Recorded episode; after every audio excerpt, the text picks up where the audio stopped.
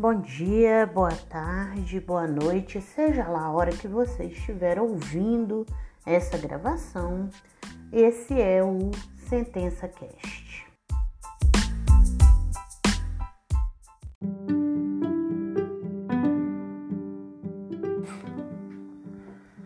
Então vamos dar sequência aqui, a correção. Agora, pela ordem de chegada das sentenças, vou mexer com a do Tomás episódio 12, né? Correção da sentença de revelia e confissão. O Tomás inicia a sentença dele fazendo um apontamento aqui que é mais uma é uma reflexão de orientação, de filosofia, de forma de fazer de sentença, qualquer outra coisa, eu acho, sabe, Tomás? Que eu até botei aqui que eu ia falar bastante disso, vou falar bastante. Por causa disso, eu vou pedir para todo mundo ouvir porque eu acho que isso é uma coisa assim que é importante, né? Uma reflexão importante. Principalmente para você que já é assistente, você vai compreender bastante isso. Você fez a seguinte reflexão aqui para mim, antes de iniciar a sentença, né? Eu acho que tinha alguma pegadinha nos recibos apresentados pela autora. Porque tem uns recibos de pagamento, né? Juntados no processo que ela juntou para provar, né, que ela trabalhou para aquela empresa, em que ela está sendo descrita como é, freelancer, né? E porque você falou que freelancer não é um contrato de trabalho contínuo e que tem entendimento do tribunal que não dá vínculo. Em caso de freelancer, a depender da situação, né? Mas que por ser revel, você considerou como eu tinha alertado, né, nas orientações, porque eu alertei vocês que essa sentença vocês não teriam liberdade de decidir é, o resultado, vocês teriam liberdade na fundamentação, mas que era para conceder o vínculo. É, pois bem, é, primeira reflexão, é, de uns tempos para cá, eu acho assim, o direito do trabalho, como qualquer ramo do direito, ele é, sobre, é influenciado sobre a maneira, sobre o momento político, econômico que o país vive, né? Então, assim, se você for pegar um processo de direito de trabalho de 2005, por exemplo, para a gente falar de coisas contemporâneas, né? Para não ir lá nos, na pré-história, você vai ver que era outro clima nos processos, né? É, a justiça, a competência da justiça do trabalho tinha acabado de ser estendida para além das relações de emprego, tinha incluído a gente como competente para executar contribuições sociais das nossas próprias condenações, tinha pleno emprego, né? Você tinha um outro nível de discussão nos processos. Dificilmente, você é mais novato na justiça do trabalho, mas aqui eu tô falando para as meninas, que como eu sou mais vintage na, na justiça do trabalho, dificilmente você ia bater o olho num processo que, com um recibo cara de pau desse, falando que alguém trabalhava como freelancer numa loja, vendendo coisa, né? Não parecia. Porque se a pessoa juntasse um recibo desse, ela ia tomar uma condenação de litigância de má fé que ela ia sair até bamba. Mas, no contexto social, político, econômico que a gente vem vivendo os tempos para cá,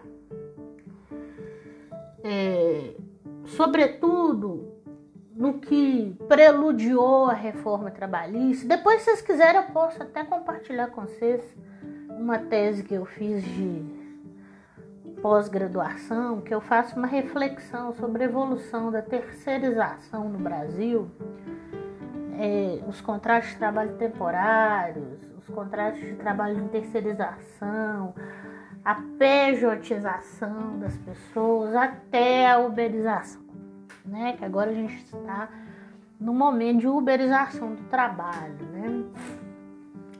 Evoluindo ou involuindo para a uberização das relações de trabalho. Esse trem de você pegar um processo com recibo ou com uma alegação em defesa, né? As pessoas, eu tenho percebido que tem réus que têm feito essa alegação em defesa, que trabalhador é freelancer. Né? Freelancer que é uma palavra que não tem na nossa lei, né? Nossa lei não tem a palavra freelancer, né?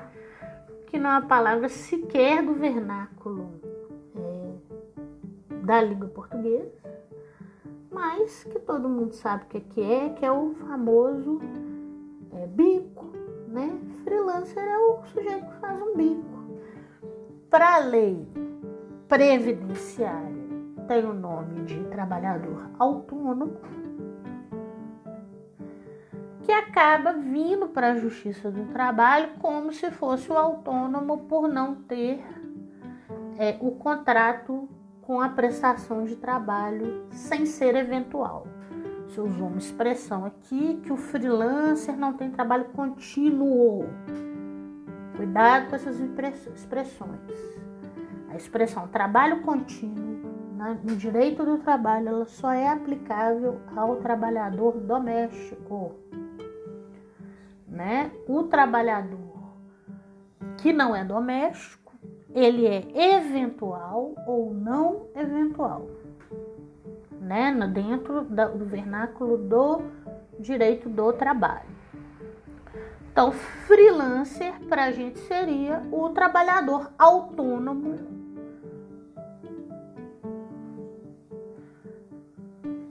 eventual, né? Que não é aquele cara que bate o cartão de segunda a sexta e tal. Então vamos imiscuir na jurisprudência, que você fez a sua reflexão aí.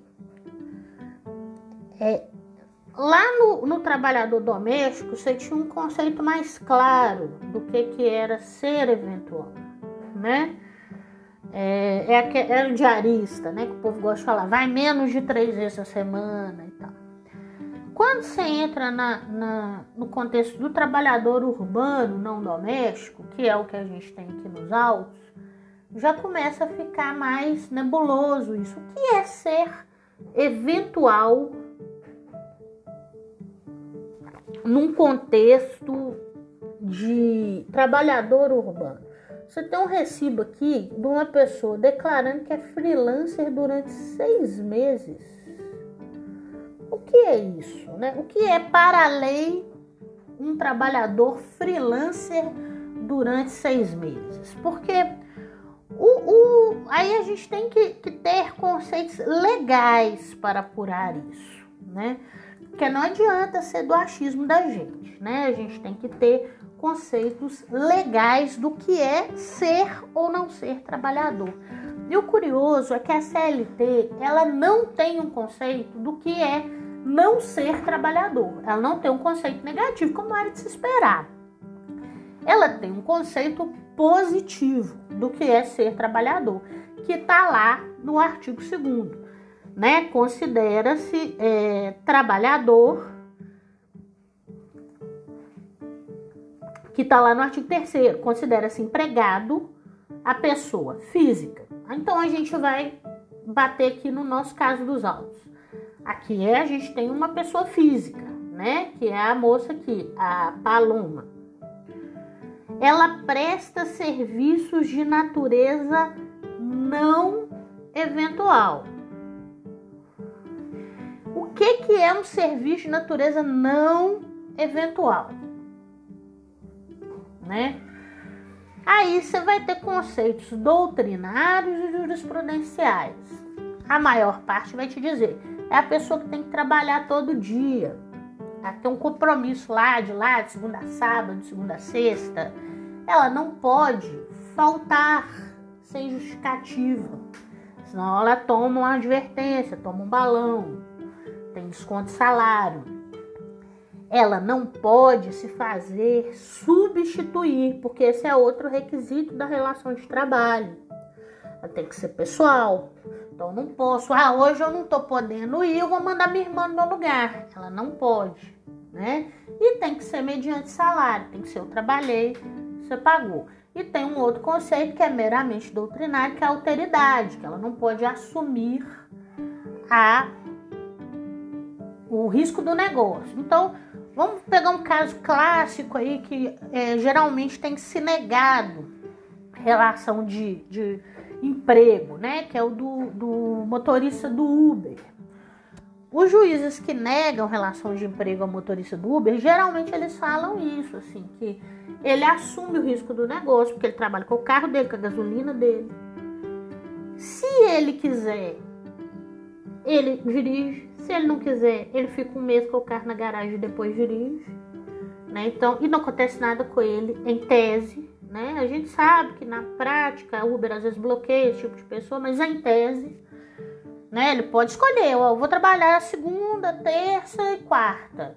Sexta-feira eu não gosto de trabalhar, eu não vou trabalhar, não acontece nada comigo. O que vai acontecer é que eu não vou ganhar, no trabalho não ganho, né? Que é o autônomo. É o conceito de trabalhador autônomo é o que só ganha esse trabalho, né? Se não trabalhar, não ganha, apesar dele não ser um profissional liberal, que antigamente o conceito de autônomo era muito ligado a profissional liberal, né? Mas hoje esse trem já evoluiu para outras categorias. Enfim, então a gente tem. O que a gente tem para fazer essa reflexão é o que o artigo 3 da CLT nos dá, né? Esses requisitos da relação de trabalho. Então, quando o empregador vai lá e faz um recibo, escreve que uma pessoa é freelancer e freelancer durante seis meses, né? Esse, esse freelancer que dura seis meses, né? E é muito estranho isso, até porque esses recibos de prestação de serviço que você viu aqui, ele não é tecnicamente um RPA, né? Você sabe como que o RPA é um recibo de prestação de serviço autônomo, ele tem requisitos, né? Inclusive tem que ser, não pode ser na, na carteira de identidade, como a moça fez aqui, tem que ser no CPF, que tem recolhimento tributário, que é sonegação, né? A empresa tem que reter 20% da prestação de serviço, do valor que ela paga ao prestador de serviço autônomo, né? Então, o que a gente vê aqui nesse recibo de freelancer é, é só uma prova de fraude tributária de, e trabalhista, né? Porque isso aqui não é um RPA, né? Na forma da lei, não é. Ela não está pejotizada. Poderia até ser uma fraude mais elaborada. A gente às vezes vê fraudes trabalhistas mais elaboradas, onde se exige que o empregado se registre como uma pessoa jurídica, né? Que é o que a gente chama de pejotização. Talvez a gente trabalhe algum processo nesse sentido, né? E é, aí ele emite RPA, o trabalhador emite nota fiscal e aí é uma fraude trabalhista elaborada. Geralmente isso é feito para empregados que têm é, remuneração muito alta, né, e tal. Que apesar dele ter todos os requisitos ali da relação de trabalho, faz uma, um ajuste documental para que pareça que ele é autônomo. Mas na, na prática ele não é autônomo, porque ele não tem a liberdade de não ir no dia que ele quiser, ele não pode se fazer substituir, ele, ele obedece ordens, ele recebe ordens que ele tem que seguir, ele tem horário para cumprir, ele trabalha com os meios de produção do empregador, tem, né, não tem, tem alteridade. Então, na prática, é tudo ali, mas na teoria está tudo contabilmente parecendo que ele é um profissional autônomo que recebe por RPA e emite nota fiscal, né? Então, é, que é a, a, chamada pejotização, que é como se faz com o Uber, né? O Uber ele recebe por RPA e ele emite nota fiscal da prestação de serviços. Então aí já é uma fraude elabora, é, trabalhista mais elaborada. Aqui não, aqui é serviço porco mesmo, é um recibim que é fizeram, que não é um RPA, não tem retenção de imposto não tem nada e tem uma confissão aqui que eles têm um freelancer que dura seis meses, né? Então assim é ridículo, né? É ridículo. Aí você falou assim que você viu entendimentos jurisprudenciais em que é, não se dá o vínculo para o freelancer, né? E aí o que eu tenho a te dizer é, se a, é, eu nem uso essa expressão freelancer, que ela não existe na lei. Se o camarada é autônomo, autônomo real, né, recebeu por RPA. De verdade. Emitiu nota fiscal de prestação de serviço. Teve ali a troca tributária e previdenciária da relação e a troca de remuneração da forma legal. Né? Porque a gente tem que trabalhar com a forma legal. Não dá para vacalhar, né? Aí a gente, aí o juiz, ele vai observar os requisitos do artigo terceiro, né? Porque tem gente que é autônomo mesmo, né? Que é o que a maioria esmagadora dos juízes entende, por exemplo, o caso do Uber, né? Falou, olha, o Uber, ele pode trabalhar para concorrência, ele pode trabalhar no dia que quiser. Se ele quiser, ele roda, se ele não quiser, ele não roda, né? Não, não tem, não tá subordinado, ele tem que seguir umas regrinhas ali da Uber, mas ele não, não deve satisfação para ninguém, tem ninguém controlando a jornada dele, ele tem muita liberdade, tem muita autonomia.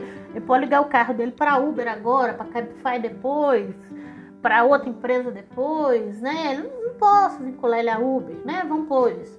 Quem, a maioria dos juízes tem esse entendimento hoje, né? No Brasil. Apesar que no mundo está mudando muito, mas no Brasil é assim, em face da nossa lei. Então aí o cara fica realmente autônomo, ou essa palavra freelancer. Outra categoria que isso é muito comum você ver, por exemplo, garçom. Garçom é muito comum você ter garçom autônomo, né? Que é aquele assim, o dono do bar é, chama o garçom em períodos que tem mais movimento, né? Assim, ah, agora tá tendo festival comida de boteca esse mês. Então esse mês você vai vir quarta, quinta e sexta, porque o bar fica cheio, mas é, é só se você puder vir. Se você não puder vir, você também não vem. Eu não te chamo mais. Porque você me deixa na mão, mas não vem. Mas não, não tem advertência, não tem suspensão, não toma balão. Recebe por dia, trabalhado, né? Uma das coisas que caracteriza o trabalho autônomo é isso também. Você recebe por dia trabalhado. Porque você vai, você recebe. Se você não vai, você não recebe.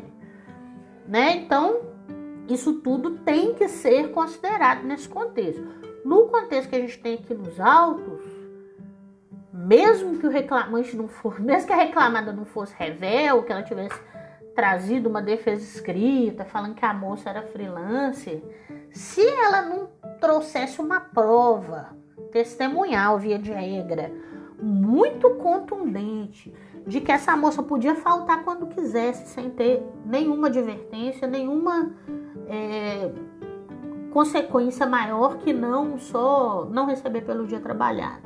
Que ela não tinha que respeitar o horário, que ela não tinha que respeitar a ordem. Que era tudo muito livre, que ela só ia quando ela queria, do jeito que ela queria, aí, ok. Mas se ela não fizesse essa prova, isso aqui é só uma cara de pau e também uma confissão, né, de que seis meses, que freelancer é contratado seis meses, né? O freelancer é um cara que vai, vai, faz o lance, né? Ele vai, faz o lance e volta. Então é coisa de trabalho de diarista, né? O freelancer ele é, por definição, de essência, diarista. Ele recebe diária. Né? Tanto que se você for ver, não sei se você já teve oportunidade de mexer com o processo de garçom, processo de garçom, via de, regra, eles são assim. Eles recebem por dia. Né? Eles recebem por dia.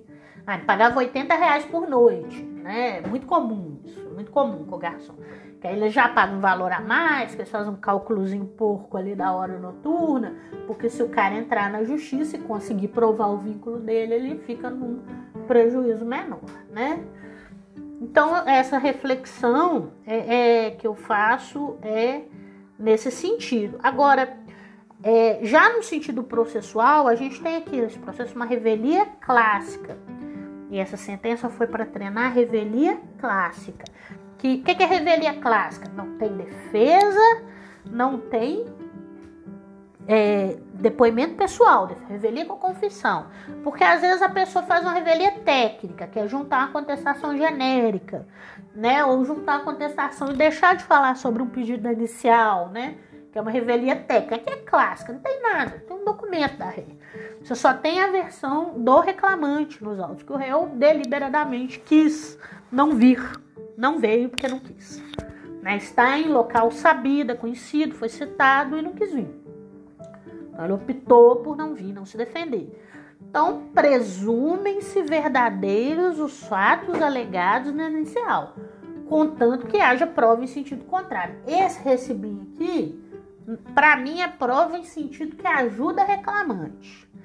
Eu não citaria ele, em princípio, porque não faz diferença, mas se eu for citar, eu vou citar que não é pegadinha, não. Isso aqui é uma confissão de que o trabalho dela não era eventual, porque os recibos ela, ela tá fornecendo serviço por seis meses. Que, que tipo de, de é, freelancer é esse que fica por seis meses trabalhando e recebe mensalmente, né? Cara de pau que chama isso aqui.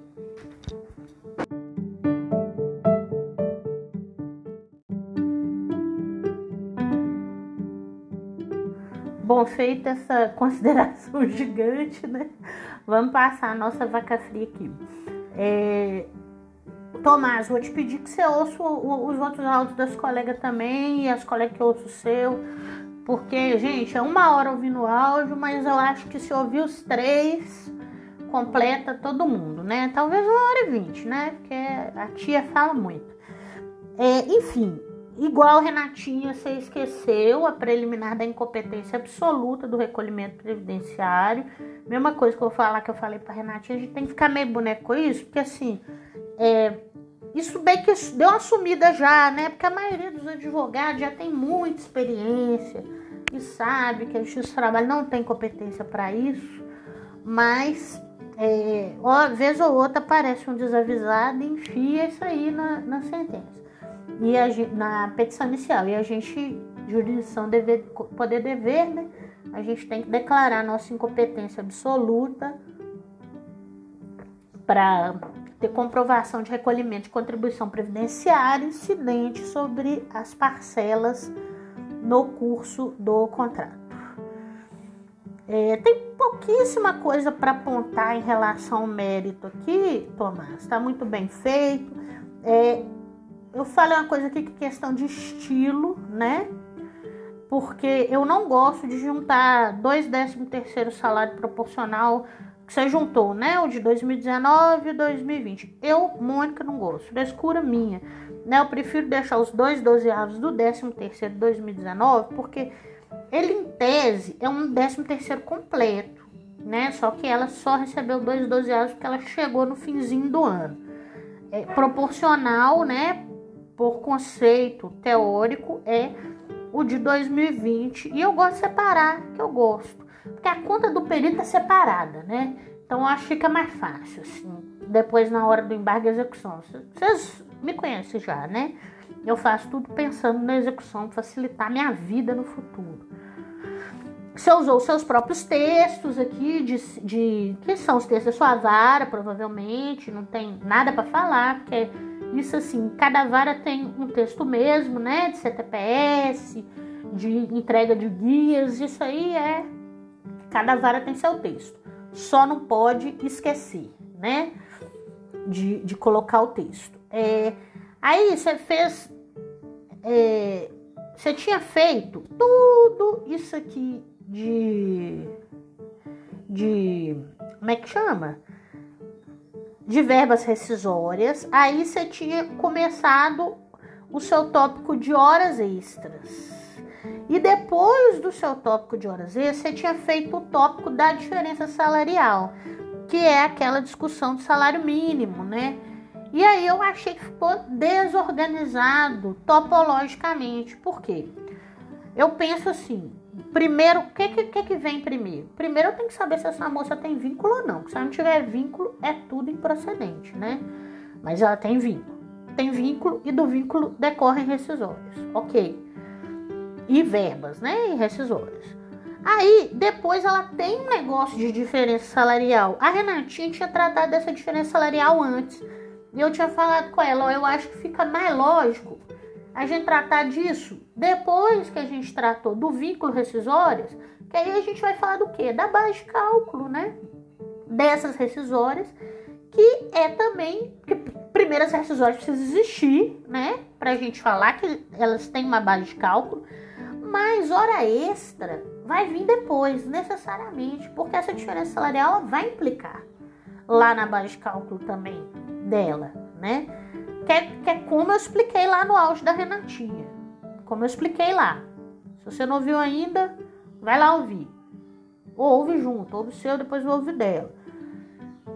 Mesmo que ele tenha pedido diferença só de fevereiro de 2022 até maio de 2020 até maio de 2020, ele pediu que o juízo reconhecesse que ele tem direito a pelo menos o salário mínimo. E isso vai ter implicação lá nas horas extras.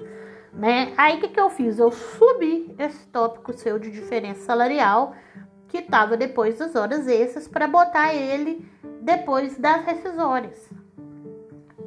E eu fiz o quê? Você fez um tópico mais é, genérico, que não tá errado, tá certo, tá? Mas eu, Mônica, como eu fico pensando em, é, que assim, não tem. Porque, gente, processo de revelia não tem um documento, não tem um recibo de pagamento direito. Esses recibos de pagamento que tem aqui não vai prestar, esse do freelancer, porque a gente. O salário tinha que ser maior que esse, né? Isso aqui não ajuda nós em nada. Então, assim, eu gosto de dar o caminho das pedras pro perito que vai fazer a conta disso um dia, ou a parte que vai fazer a conta disso um dia, para depois não ficar discutindo. Ah, mas tem que ser mil reais, ou tem que ser mil e trinta e quatro reais, ou tem que ser mil e quarenta e cinco reais. Eu já falo, porque eu quero facilitar, porque isso é um processo bobo. Eu quero que ele acaba, entendeu? Executa ele rápido. Se a gente conseguir achar dinheiro desse homem, né? Mas assim, a gente tem que pensar positivo. Então eu colei aqui para você ver como eu fiz lá para Renatinha no PDF dela também e botei como que eu tratei da remuneração. Eu fiz lá bonitinho do período tal, período tal, o salário mínimo é tanto, do período tal, período tal, o salário mínimo é tanto. Só que eu tô deferindo o pedido 5 nos limites dele, que é de 1 do 2 de 2020 a 26 do 5 de 2020. Tudo assim redondinho, desenhadinho para na execução não vir bater boca num processo bobo desse e ficar agarrando a execução da minha vara com o processo por causa de uma bobeira dessa. Porque eu não escrevi mais duas, três linhas a mais, entendeu? Eu não botei mais mastigadinho. Não, revelia então é processo que eu gosto de mastigar mesmo. Porque eles são processos que tendem a dar dor de cabeça na execução por falta de documento, né? Porque o perito fica muito livre para fazer do jeito que ele achar que tem que fazer, o povo lá da contadoria também. Então, se você já bota números ali, você facilita a sua vida como assistente nas execuções que você vai ter que fazer no futuro. É, agora eu vou ter outro disclaimer aqui também. Essa, essa correção de Tomás está muito de contexto político, econômico, social. Vou partir para ela no próximo áudio.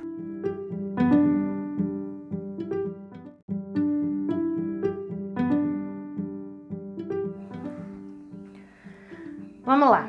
É, o Tomás, no tópico da hora extra aqui, Tomás, você abriu fazendo a seguinte observação. Seguindo as orientações do e-mail, eu fiz seguindo as orientações do e-mail, mas, na minha humilde opinião, parece pouco crível o horário de trabalho informado inicial. Então, é, eu quero fazer algumas é, observações sobre é, como aplicar, ou se é o caso de aplicar as máximas da experiência para fixar a jornada. Isso é um tema deveras polêmico, né? É, eu, Mônica, muito juiz, muita gente também.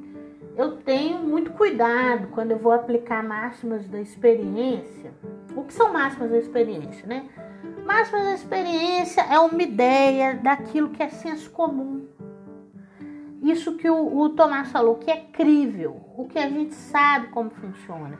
Por exemplo, a gente sabe que loja de shopping fecha 10 horas da noite né? Porque todos nós moramos na capital, frequent... É, ou já fomos à capital,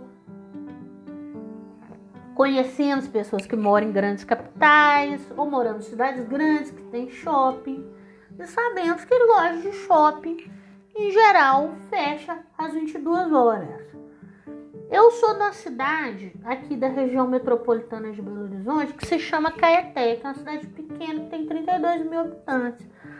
O comércio em Caeté, o comércio de lojinha de rua, lá não tem shopping, obviamente. Ele fecha no máximo às 19 horas. Porque ele pega aquele horário que as pessoas saem de serviço às 18 horas, aquele zum, tem muito servidor público, né? Igual toda cidade de interior, tem muito servidor de prefeitura, que é trem, gente da saúde. E aí ele pega aquele, aquele movimento assim de depois do trabalho, mas o comer não fica aberto até 10 horas da noite, porque não compensa. Não vai ter público, né? Mas em compensação, eu trabalhava, eu trabalhei nessa cidadezinha de onde eu nasci no NSS, eu fui servidor do NSS lá. E eu abri o primeiro turno do NSS, que é às 7 horas da manhã. Eu não sei dirigir, eu disse a pé pela avenida que é a avenida mais movimentada da cidade. E isso era em torno de umas é, 6 horas e 40 minutos, que eu levava uns 20 minutos a pé para chegar na agência, de onde eu morava. Eu passava na frente dos botecos, já tinha boteco aberto com a gente tomando cerveja e pinga. Porque é uma cidade que tem um, um, um grau, é, tem um, um índice de alcoolismo muito alto por causa de várias questões. É uma região que tem muita mina, é região lá que tinha siderúrgica que faliu, então tem muita gente lá amargurada da vida, tem muito alcoólatra na cidade. E já tinha bar aberto. Se eu sair aqui, onde eu moro, em Belo Horizonte, no Caiçara, e rodar aqui nos bares da região aqui, fora de pandemia, né? Seis e meia da manhã, eu não vou achar bar aberto. Talvez tenha uma padaria que venda uma pinga no balcão, eu, eu não moro em bairro chique, eu moro em bairro de classe média, classe média baixa, que é mais periférico, né? Que eu moro no Caiçara. E, mas não vai ter. Por quê? Porque a realidade aqui é outra. Então essas são as máximas da experiência, aquelas coisas que a gente sabe que loja de shopping fecha mais tarde. A gente sabe que as lojas do centro de Belo Horizonte, elas fecham no máximo 19 20 horas, porque depois você tem um pico de violência urbana. Não compensa manter loja aberta no centro de Belo Horizonte.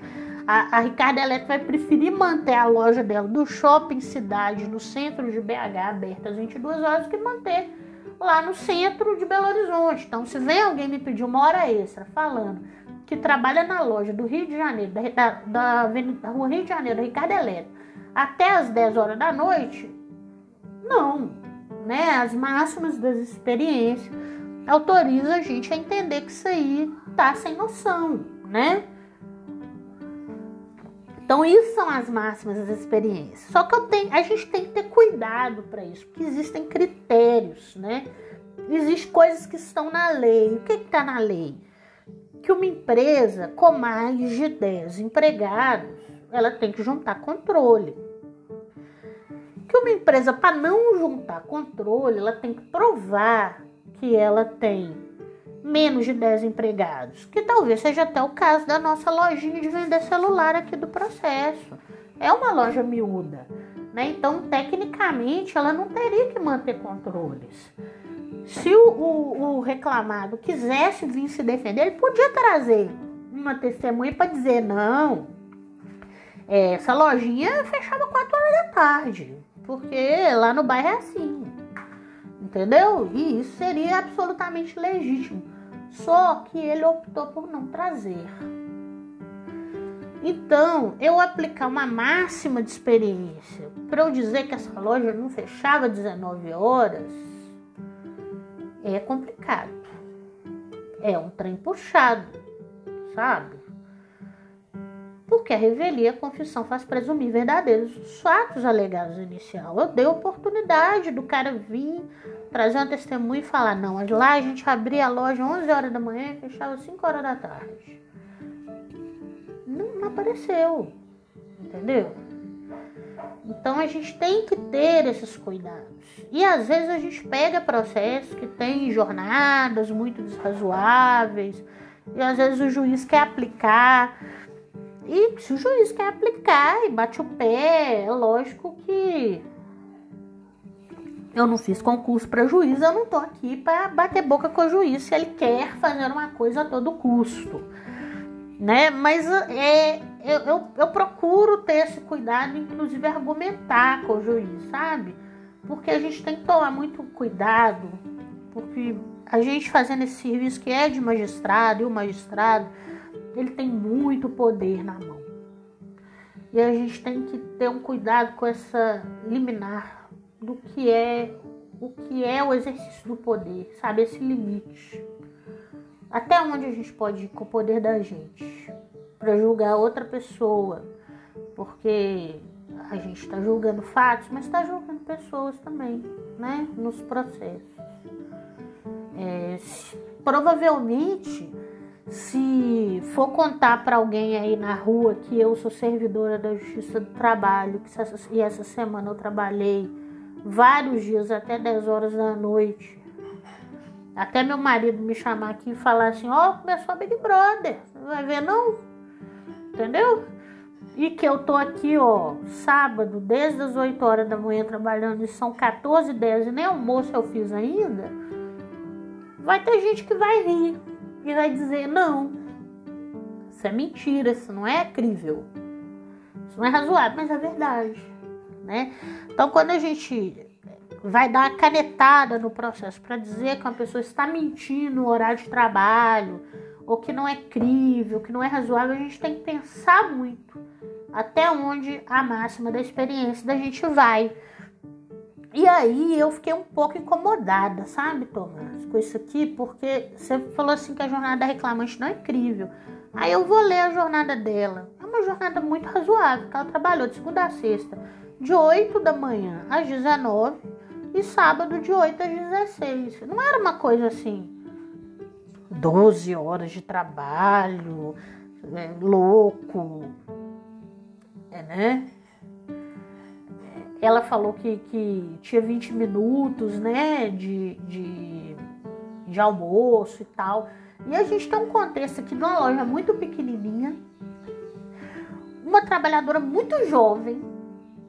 Isso a gente tem que pensar nessas coisas, sabe? Com pouca experiência no mercado de trabalho, com pouco, pouca escolaridade, poucas oportunidades no mercado de trabalho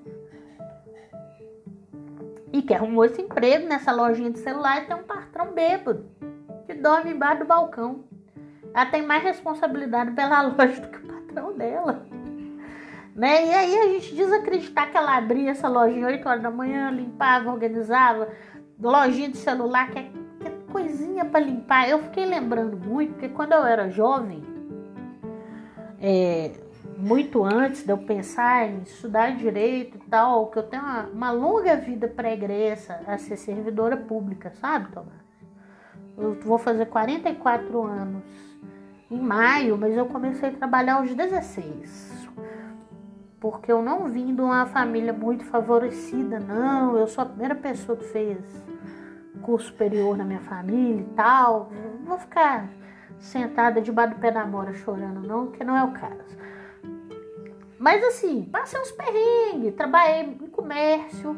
E um dos comércios que eu trabalhei foi numa loja que talvez as meninas conheçam. Você com certeza não vai lembrar. Chamava Mark Center.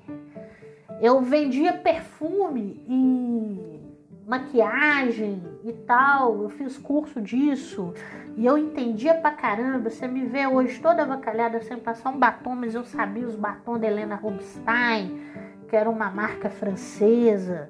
Ganhava mal pra caramba, atendia umas madame. Só gente rica, era no, na Savassi, na pracinha da Savassi, ali no bico da.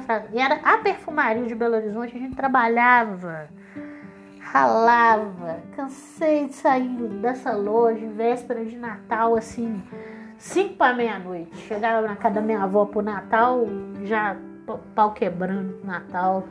Não era bonito. Não era bonita, era uma realidade difícil, assim. A gente tinha que almoçar de marmita, porque tinha dinheiro para almoçar na Savassi, subir pro segundo andar da loja, no meio do estoque, almoçando. Era uma merda. Entendeu? Assim, não tem palavras bonitas. Então, assim, é, às vezes é, as minhas máximas da experiência podem ser diferentes das suas. Mas eu acho completamente incrível, sabe? Porque é é igualzinho, eu me lembrei muito de perfumaria, lojinha de celular, é um monte de coisinha para limpar. Lá a gente também tinha um monte de perfuminho para limpar, limpar os batons. Né? A gente chegava uma hora antes de bater o cartão. E chegava. E era isso, entendeu? Eram outros tempos, a gente tinha menos direitos trabalhistas na época. é, era um tempo de arroxo também, né? Porque isso foi em 1900, uns finzinho dos anos 90, né? É, tinha pouco emprego, igual a gente tem hoje em dia. E eu precisava do trabalho, eu não podia me dar o luxo de não trabalhar, minha mãe contava com aquilo. Então, assim, a gente acaba se submetendo. Então, eu acho muito incrível, porque eu, eu acharia incrível se ela dissesse assim: a gente fechava uma loja de celular num bairro, loja de rua, né? Que não é loja de shopping, às 22 horas. Abria domingo. Aí, aí eu falei assim: não, aí forçou. Aí forçou, porque mesmo loja de bairro não fica, né? Até esse horário. Mas eu que moro aqui em bairro, bairro tipo que ela mora também, que ela, dessa lojinha dela, aqui a gente tem loja de bairro que fica aberta até 19 horas. É tranquilo, sabe? É sereno. Então eu achei muito razoável o horário de trabalho. Então a gente tem que ter cuidado. Essa reflexão toda, eu contar a história da minha vida, papapá, foi para trazer a vocês essa reflexão que a gente tem que tentar ser o mais objetivo possível. Porque quanto mais próximo da objetividade a gente fica, a gente fica mais próximo da justiça também. Porque justiça subjetiva é muito ruim. Porque quando a justiça subjetiva é injusta, é o pior tipo de injustiça que tem, porque é aquela injustiça assim, ah, foi porque eu quis foi porque eu achei que era. Né? Então, quando a gente consegue um critério mais objetivo, mais igual, mais uniforme, mais horizontal possível, mais próximo da justiça a gente fica. Então, tem lá a súmula 338 do TST que fala: se não veio o controle de jornada nos autos, ou se o controle de jornada não é válido presume verdadeiro que está alegado na inicial. É presunção absoluta? Não. É presunção relativa. Ela pode ser desconstituída por prova em sentido contrário. Foi? Não foi. Por quê? Porque revel. Né? Então é muito razoável a gente aplicar a jornada declinada no inicial, nesse caso aqui. Certo? Desculpa, muito discurso, mas é porque eu acho que essas, essas discussões são importantes. E elas, na prática, na vida real, elas toda hora vêm. Porque às vezes a gente pega processos que tem jornadas muito desrazoáveis mesmo.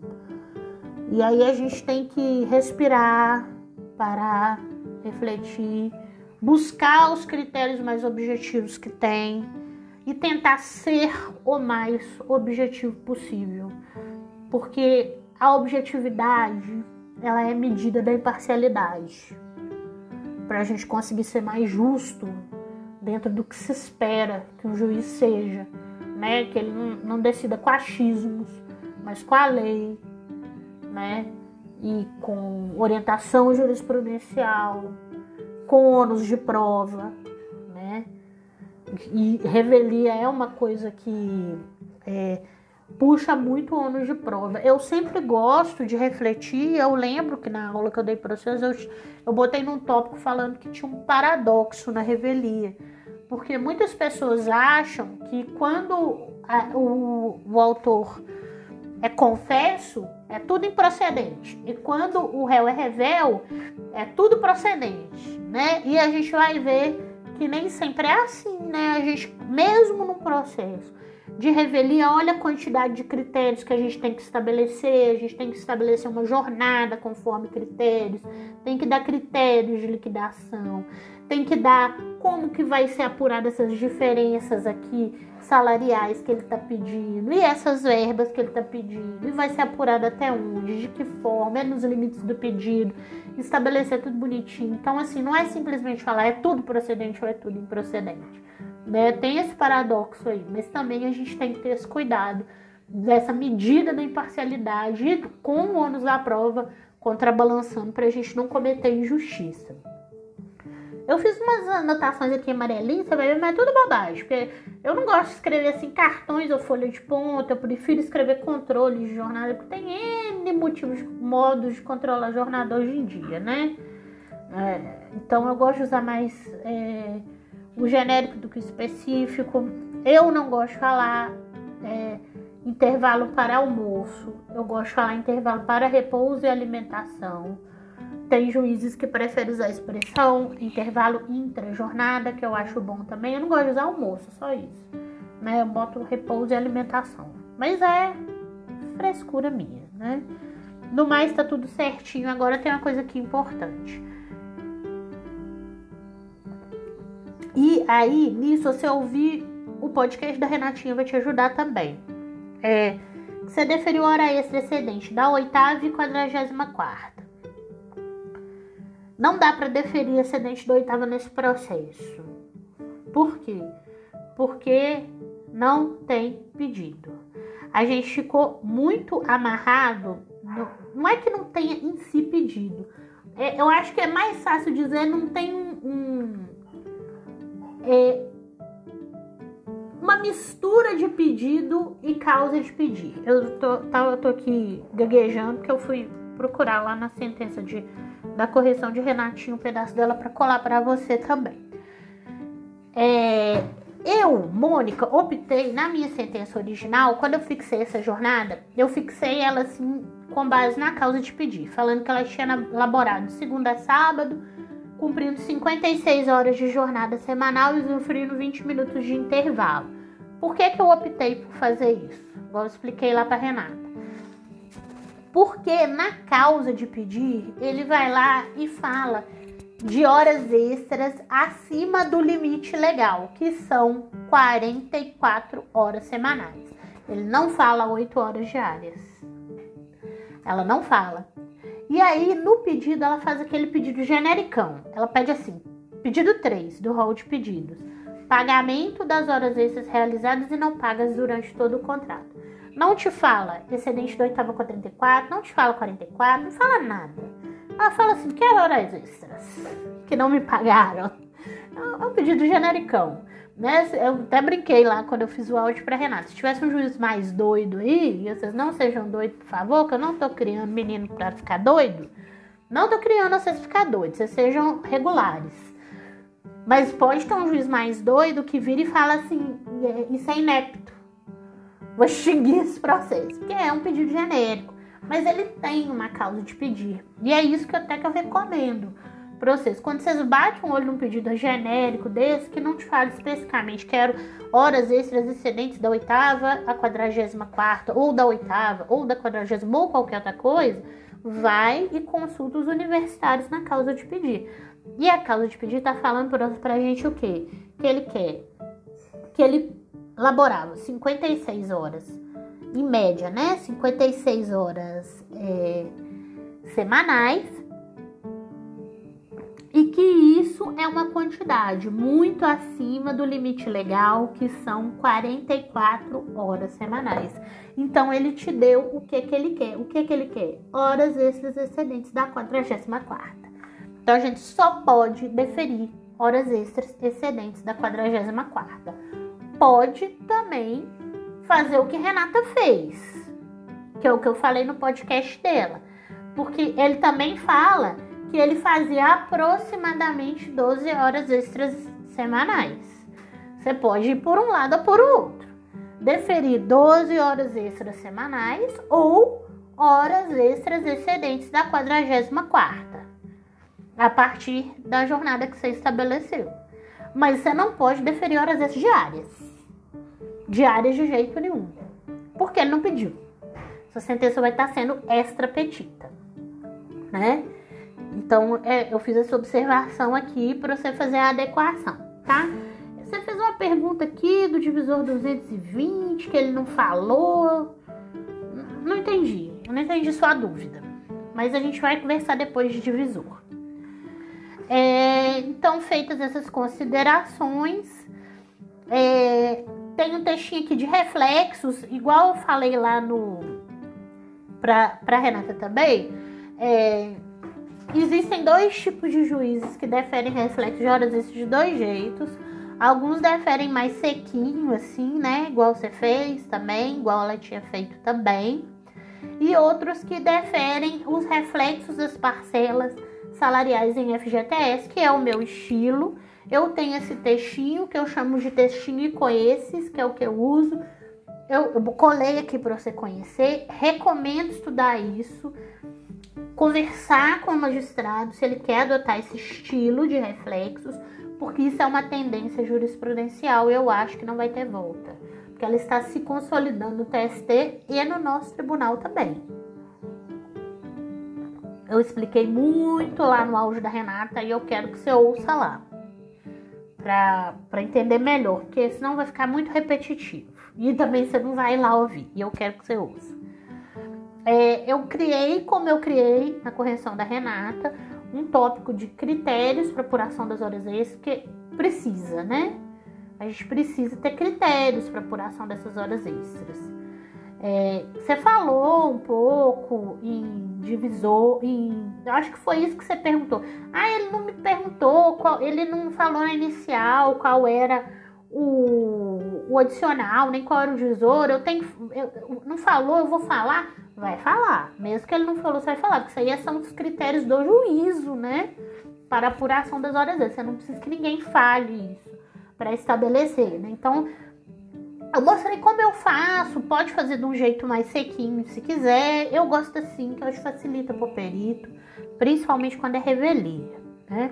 Então, é, falar do adicional 50%, falar da súmula 264, que é a que fala que todas as verbas que compõem a remuneração são de natureza salarial integral de cálculo das horas extras, falar do divisor 220, e falar da frequência, que você também não falou, precisa falar que vai ser a frequência integral, porque não tem é, nenhum controle de jornada, né, nos autos. Aí meu, meu textinho tá aí para você conhecer, ver como que eu gosto de fazer.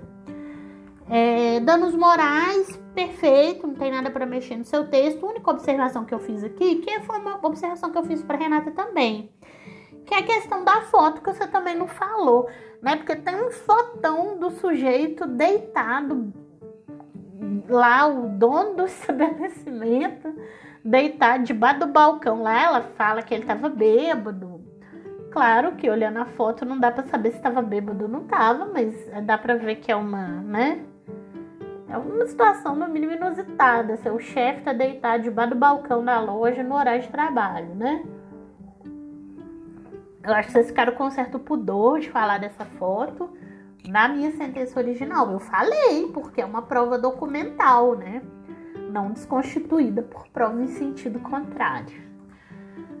É... Você falou aqui de compensação, dedução, botou duas opções de texto.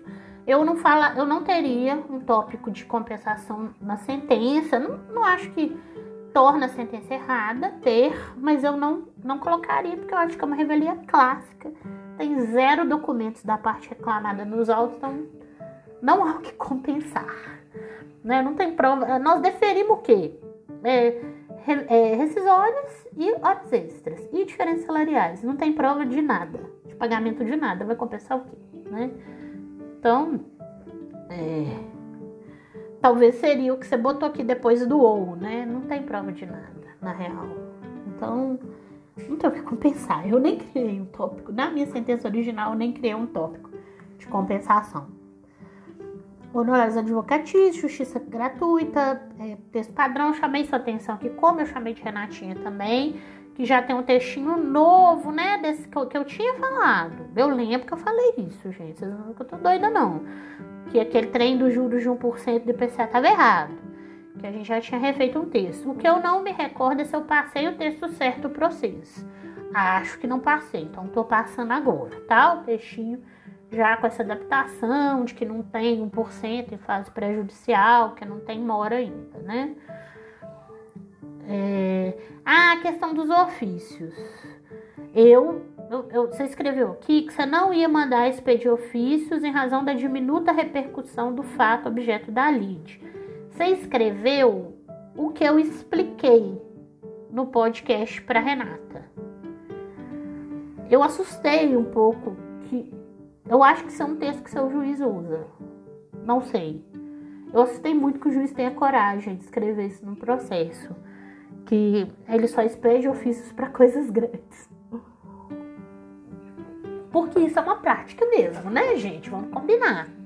Todos nós aqui temos prática, prática de secretaria, de gabinete, que seja, mas temos prática na justiça e nós sabemos que não pode ficar expedindo ofício para qualquer bobagem, né? Mas eu não, não escreveria isso no processo, não, que eu tenho vergonha, sabe, Tomás? Eu simplesmente não faço tópico de ofício. Quando eu acho que. Ou então eu faço um tópico é, muito tranquilo, igual a Renata fez, que eu não verifico que a hipótese de de expedição de ofícios, embora, embora, é o que eu falei, a gente a está aqui para aprender o que é correto. O que é correto? É correto no caso de declaração de vínculo empregatício, expedir ofício para aqueles quatro órgãos que eu citei lá no áudio da Renata: INSS, Receita Federal, Fiscalização do Trabalho, né, a SRT e a Caixa. É o correto, com cópia da decisão. Mas como a gente na prática não, não expede, ou eu não falo nada, dobro de João sem braço, que foi o que eu fiz da minha sentença original, ou se eu tô com medo de entrar com ED por causa dessa bobagem, embora que eu acho muito difícil, mas se eu tô com medo, eu falo que eu não verifico, não vislumbro hipótese de, de de expedir ofício, não é o caso, né? Mas escrever que é em razão da diminuta repercussão do fato, eu não tenho coragem. Acho ruim. Porque é diminuta para quem, né, cara pálida? Para reclamante que teve aí o tempo de contrato de trabalho dela declarado, é muito importante, né? Aí eu deixei aqui aberto o dispositivo só como orientação para se adaptar é, com o que vai adaptar em cima, né? Você é experiente, você não precisa eu ficar te dando dica de como adaptar o dispositivo. Você sabe fazer bem. É só isso.